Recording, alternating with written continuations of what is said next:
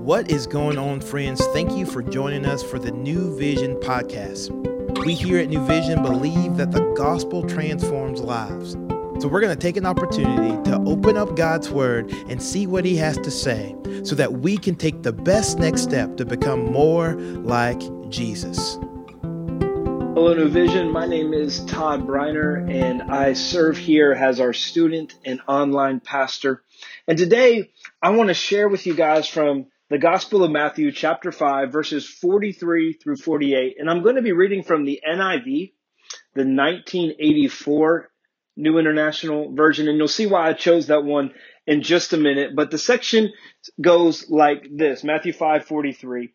You have heard that it was said, Love your neighbor and hate your enemy. But I tell you, love your enemies and pray for those who persecute you, that you may be sons of your Father in heaven. He causes his sun to rise on evil and the good, and sends rain on the righteous and the unrighteous. If you love those who love you, what reward will you get? Are not even the tax collectors doing that? And if you greet only your brothers, what are you doing more than others? Do not even pagans do that? Be perfect, therefore, as your heavenly Father is perfect. So before we jump into the scripture, I want to tell you why I chose this and how it has helped me see Jesus more clearly. And to do that, I want to kind of tell you my story. I want you kind of to journey back with me and hear a little bit about my story with Jesus. See, I grew up in the church. From little kid, I would go to vacation Bible school and Sunday school class and Wednesday nights and Sunday nights. And I grew up in the church. At around 10 years old, between fourth and fifth grade, in that summertime, I asked Jesus to come in to my life. I was baptized and, and I just kind of continued on in my church routine, continued on going to church and being involved in church. And as I was getting older, as I was getting into middle school and as I was getting into high school, I got farther and farther and farther and farther and farther. And if I could say farther, I would say it for the next hour away from God. But at 16 years old, I went to a youth trip. And at that youth trip, I say God radically changed my life.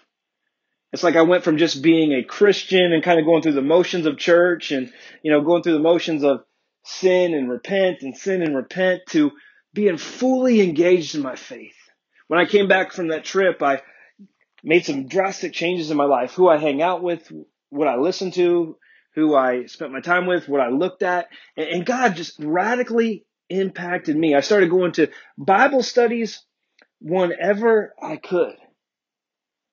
But I remember, even though I was going to Bible studies and being more involved in church and, you know, really loving Jesus, I had yet to get into God's Word. I had yet to start spending my own time daily studying the Bible. And I remember I would go to all these Bible studies and I would go to all these youth events and I would go to all these Christian things. And I remember they would always tell me, Todd, you got to read your Bible. Todd, you got to read your Bible. Todd, you got to read your Bible if you really want to know about Jesus. Todd, you got to do this. And here was always my answer. Here was always my answer. I know what's in the Bible.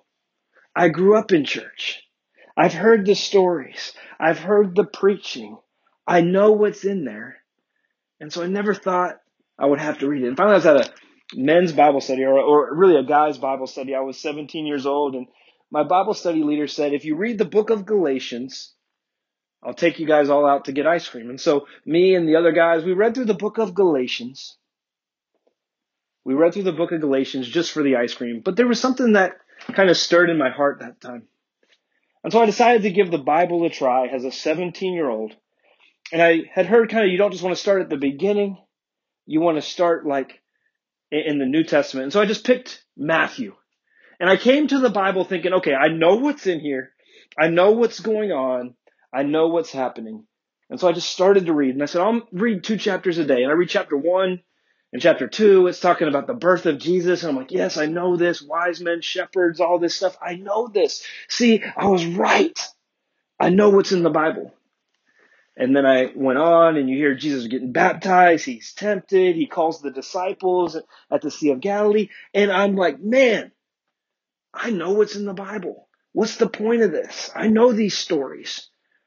And then something drastically changed. I made it to Matthew chapter 5. And Matthew chapter 5 through 7 blew my mind.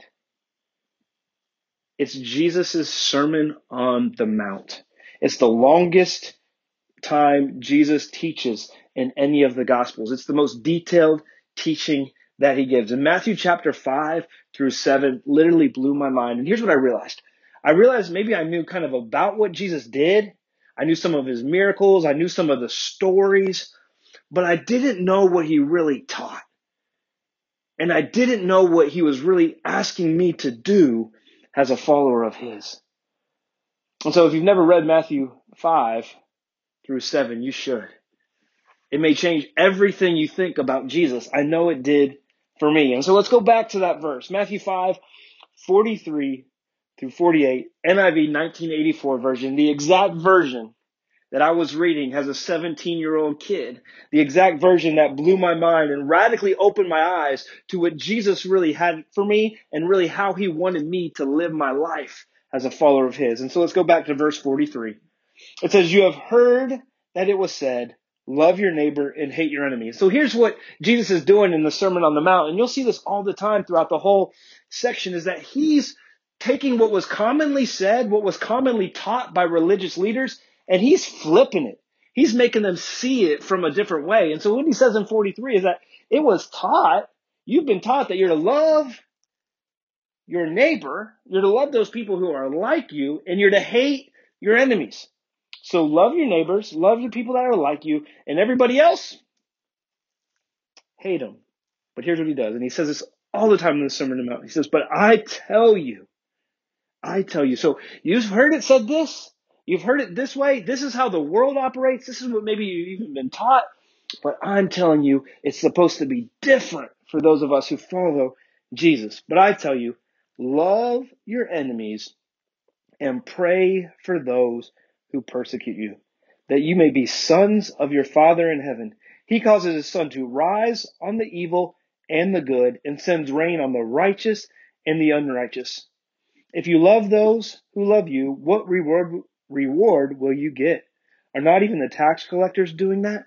What he's saying there in 46 stands out. If you love those who love you, what reward will you get? Everybody does that.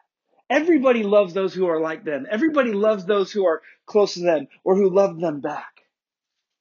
In fact, he even uses a tax collector, and tax collectors were very hated in those days. Tax collectors didn't have anybody that they were close to. The Romans hated tax collectors because they were Jews. And the Jews hated tax collectors because they had given allegiance to Rome and they were working for the Roman government. And so they were by themselves. So the only people that could like another tax collector were other tax collectors. He's saying if you love people who are like you, everybody does that. That's no different. You're no different than anybody else. But he's saying for a Christian, for those who follow Jesus, you're supposed to be different. And this is what really stood out to me. This is the verse I remember, remembered memorizing as a 17 year old. It says this, and if you greet only your brothers, what are you doing more than others? Do not even pagans do that? He's saying everybody knows that. Everybody does it. You don't have to be a follower of Jesus. That's what a pagan means, somebody who hasn't followed Jesus. And then he says in verse 48, be perfect, therefore, as your heavenly Father is perfect.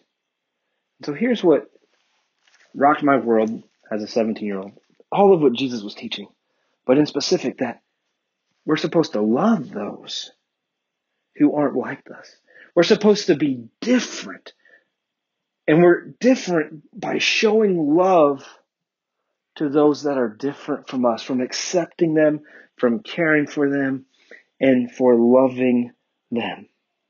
This is something that God showed me 21 years ago. But I think it's something that we can all learn from today. That even though we may be different from someone else, even though we may even consider them an enemy in some ways, we're still called to show them the love of God. We're still called to show them the love of Jesus. I'm reminded of Jesus on the cross as he's being crucified, as crowds are ridiculing him. As nails are being driven through his hands, he's saying, Father, forgive them, for they don't know what they're doing. that he's willing to still love the people and have compassion for them, even in the midst of them executing him. And so I want to leave us with this. Verse 44, but I tell you, love your enemies and pray for those who persecute you.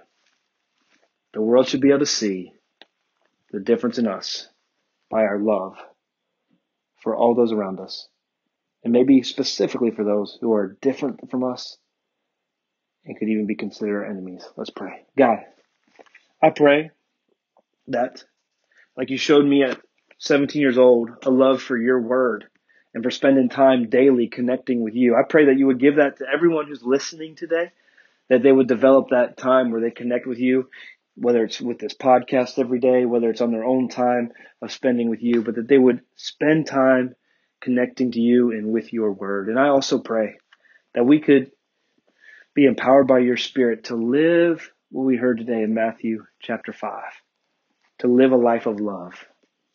That when people see us, they see love and that we would pray for those who are different from us, pray for those who persecute us, but show them the love of Christ. Now, when people see us, they see a little bit of Jesus. Pray in your son's name. Amen.